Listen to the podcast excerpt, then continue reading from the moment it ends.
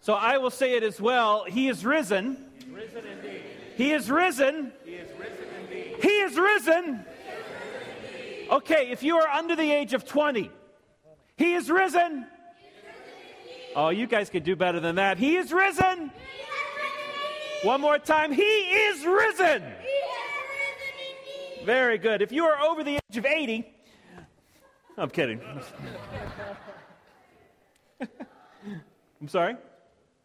Yeah? Okay, sure.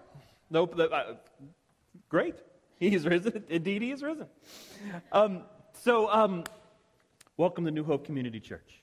My name is Joe. I am the lead pastor here at New Hope, and we're just so welcome. Uh, we're so glad that everybody is here. Uh, at this time, I'll please ask the congregation to please stand for the reading of the Word of God. When Sabbath was over, Mary Magdalene and Mary, the mother of James and Salome, brought spices so that they might go and anoint him. And very early on, the first day of the week, when the sun had risen, they went to the tomb. They had been saying to each other, Who's going to roll away the stone for us at the entrance of the tomb? When they looked up, they saw that the stone, which was very large, had already been rolled back, and they entered the tomb and they saw a young man dressed in a white robe sitting on the right side, and they were alarmed. But he said to them, Don't be alarmed. You're looking for Jesus of Nazareth who was crucified. He has been raised, he's not here. Look, look, there's the place right there where they laid him. But go tell his disciples and Peter that he's going ahead of you to Galilee. There you will see him just as he told you. So they went out and fled from the tomb, for terror and amazement had seized them. And they said nothing to nobody, for, for, to anyone, for they were afraid. Brothers and sisters in the Lord, all flesh is grass, and the beauty of that grass is like the flower of a field. The grass withers, the flower fades, but this, the word of our God, endures. Amen? Amen. Have a seat.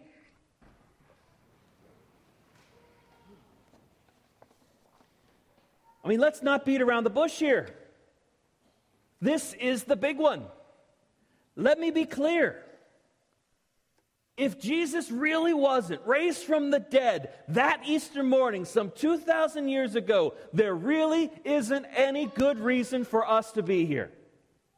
We'd all be better off being at home with our families, or maybe being downtown preparing for the rubber match of the Orioles opening series against the Minnesota Twins. If the resurrection didn't actually happen, like for reals, then there is no need for any of this.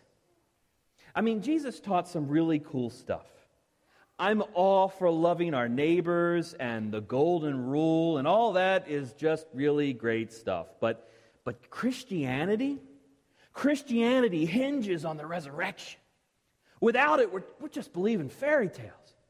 I'm not the only one who says this, by the way. The, the Apostle Paul, sharp guy who wrote like half of the New Testament, said that if Christ has not been raised, then our proclamation has been in vain and your faith has been in vain. This proclamation that he was referring to was, was the gospel, the euangelion, the good news. The gospel is the royal announcement that Jesus is Lord, King, and Savior. It's supposedly through the gospel that God offers salvation from sins. But actually, it's even better than that. Another thing Paul said was that for the wages of sin is death, but the free gift of God is eternal life in Christ Jesus our Lord. It's through the resurrection that Jesus came through death and out the other side. If there's no resurrection, then he's still dead. And dead people don't make very good kings. So you may be here this morning trying to figure out all this stuff out. Um, well, maybe that has nothing to do with it. You might be here this morning because someone told you that it's Easter, and on Easter you go to church. And if that's the case, no worries. This will all be over in a little while. My guess is, though, that there are many of us who are still trying to figure this puzzle of life out together. You probably came here this morning with pain and with sorrow and with anxieties and with fears, with questions, with doubts, with struggles, maybe even anger. And if that's you, that's still okay. In fact, I think you're in good company. Because the truth of the matter is that I, I came here today with all of those things true about me as well. But the reason I'm here is because I re- believe that the resurrection is the key. We had hoped was the hope of the world turns out to just be a man like everybody else. But if the stories are true and the tomb is really empty, then that changes everything. If the resurrection is reality, then there's no corner of our lives, no corner of creation that it does not wish to penetrate. Resurrection means that death itself has been defeated. For in Jesus' new life, we have new life. If you spend time reading the New Testament, one of the most common prepositional phrases that you hear is in Christ. For the Christian, our entire lives are in Christ because apart from Christ, we are destined for death. Now, I know that some of you right now are thinking back to Good Friday. Because Jason made a comment about how Good Friday is the most important day, or could be the most important day for evangelicals. Perhaps the most important. It's the day that Jesus died for our sins. I mean, think about how often Christians talk about the cross. And now we're saying that it all hangs on the resurrection? Am I contradicting our teaching? No, I don't think so. I mean, even Paul says if Christ has not been raised, your faith is futile and you are still dead in your sin. Here's my point. Let's not get into a foolish debate about what the most important moment was of the Christ event. What's important is the Christ event. The life, the death, the resurrection, the ascension of Jesus Christ, God in flesh, Israel's Messiah, our one true King. The gospel announces that this Jesus sits on the throne. The question for all of us sitting in this room is Am I ready to treat him as such? Are we ready to follow his lead through death and into new life? Are we ready to die to ourselves and live a life to his glory, not ours? Remember this, friends. The life offered in Jesus is the only life worth living. For apart from him, there's only death. That's the message that the church has been entrusted with. Check out your bulletin. Here's one piece of tech that should work for today. There's a quote that I've included from a tremendous writer named Richard Hays. You guys should all read everything he's ever written. He says this about the church. Follow along. He says, The God of Israel, the creator of the world, has acted astoundingly to rescue a lost and broken world through the death and resurrection of Jesus. Now, the full scope of that is not yet apparent, but God has created a community of witnesses to this good news, the church. While awaiting the grand conclusion of the story, the church, empowered by the Holy Spirit, is called to reenact the loving obedience of Jesus Christ and thus to serve as a sign of God's redemptive purposes for the world. If you're here today and you're a Christian, I want you to take that bulletin home with you. I want you to cut out that quote. I want you to put it on your refrigerator to remind you every day of what it means to be a part of Christ's church. And it goes without saying, but I'll say it anyway. This is what it means to be a part of New Hope Community Church. We're to be a community of witnesses to the life offered in Jesus. Our call is to reenact the loving obedience of Christ to every human being we come in contact with, whether directly or indirectly. As Jason said the other night, the scandal of the gospel is that Jesus loves everybody. And he's calling everybody to be a part of this new life. You see, that's why the resurrection is so darned important. Apart from Jesus, there is only death. But in Jesus, there's life. Here's how I've always understood it. You see, God is holy. You might want to change, uh, you might want to say that God is pure and, and perfect, and maybe I wouldn't argue with that. God's the same God that He was yesterday, and the same God He's going to be tomorrow. You can count on God not changing. The thing is, just because God, God doesn't change doesn't mean that he's not on the move. And if I know anything about God, it's that I know that God is on the move. There's a book of the Bible that's called Lamentations, which is just Jewish poems lamenting the siege of Jerusalem after it was attacked by the Babylonians. And in the middle of the book of Lamentations, the author writes, in the middle of grief, the author writes, The steadfast love of the Lord never ceases, his mercies never come to an end. They are new every morning. See, this writer is saying that God is steadfast. You can count on him. You can count on His mercy and you can count on His love. And each day, when you're facing new trials and new struggles and new questions and new doubts, even in the face of the destruction of everything that you hold dear, He's going to meet you. He's going to meet you there because His steadfast love never ceases, and His mercies never come to an end. God is holy, God is on the move. And He wants us to live in relationship with Him. He wants us to be His family. The problem is sin. Sin is rebellion. It's rebellion against God's rule. Sin is any time that we say to God, I've got a better way.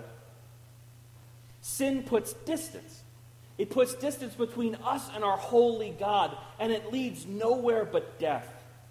And at this point, again, you might be thinking, well, doesn't that just mean that God's standards are too high? I mean, no one's perfect, right? Exactly. No one is perfect, or better said, no one is holy except for God. And He doesn't want it that way because remember, He desires to be in relationship with us. the problem is that God's holiness doesn't mix with our unholiness. So instead of throwing us in the cosmic garbage can and starting all over, he actually desires holiness for us.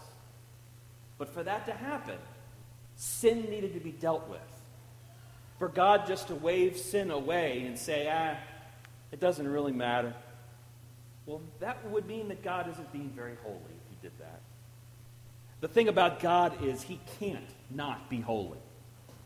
We wouldn't want him to be anything but holy. So, for us to have a relationship with God, sin needed to be dealt with. And in the Old Testament, Israel would worship God through animal sacrifice. You would bring a choice animal, one that was worth something to you, and you would offer that sacrifice to God, and God would forgive sins. The book of Hebrews tells us that the system, that system was only a shadow of what was to come. Because God wanted to declare victory over sin and death and evil once for all. And he did this by becoming man and offering himself up as a sacrifice for all mankind. See, the death that he died on the cross paid the price so that you and I could walk in relationship with our holy God. The veil was torn. In Christ Jesus, there is no more separation between us and God. And in his resurrection, we are offered new life, new creation, reconciliation, redemption. We're welcomed into a whole new creation, and we're called to live like it. The death of Jesus on the cross and the new life of his resurrection are offered to us by grace. And what that means is that there is nothing that you could have done to ever earn the radical love that God has for you. What he did, he did because of his character, not yours. He loves you because you are precious in his sight. There is nothing that you could ever do to make God love you any more than he does right now. Jesus looks at us for who we are exactly as we are. He sees the sins that we haven't even realized that we've committed. And then scripture tells us that while he while we were yet sinners, he dies for us. The thing is that even though Jesus loves us exactly how we are, that does not mean that he intends to leave us as we are. Because remember, he desires holiness for us. the victory. The victory over sin and death has been won. Sin and death has been defeated.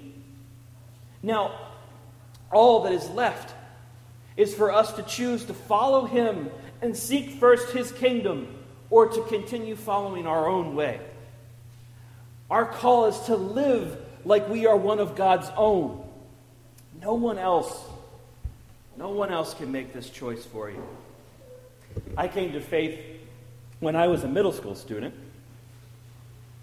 Someone got up on an Easter morning and made a similar speech as I'm giving right now. He probably had a microphone. I was told that God loved me so much that he gave his only begotten Son, and that if I would believe in him, I'd have eternal life. What's even better is that I was told that eternal life, eternal life is not like then, like someday in the future. Eternal life is now. Now is eternal life. Following Jesus doesn't just get me into heaven when I die, it is so much better than that. I get to reenact the gospel to others as I pour my life out for them. But one of the things that I needed to get straight before that I could do uh, before that I could do anybody any good was to, to, to do business with Jesus that my faith was my own. You see, it's just me and Jesus in a room, and he looks me in the eye and he says, Joe, who do you say that I am? My pastor couldn't make that decision for me. My mother couldn't make that decision for me. As influential as those other people could be, I needed to imagine that it was just me and Jesus in that room. And he sits down and he looks at me and he asks again, Who do you say I am? Am I Lord? Am I King? Am I Savior? Or am I just the guy from the Easter story? We're going to close our time together today with communion, the Mass, the Eucharist, the Lord's Supper. Our communion table at New Hope is open to all call upon the name of Jesus Christ as Lord and Savior. Now, if you're not there, if you haven't yet made the decision to follow Christ, I want you to listen to me right now. You need to know that we love you. You need to know that you are welcome here. You need to know that we hope that you'll think of New Hope as a place where you can come not having to hide doubts or questions.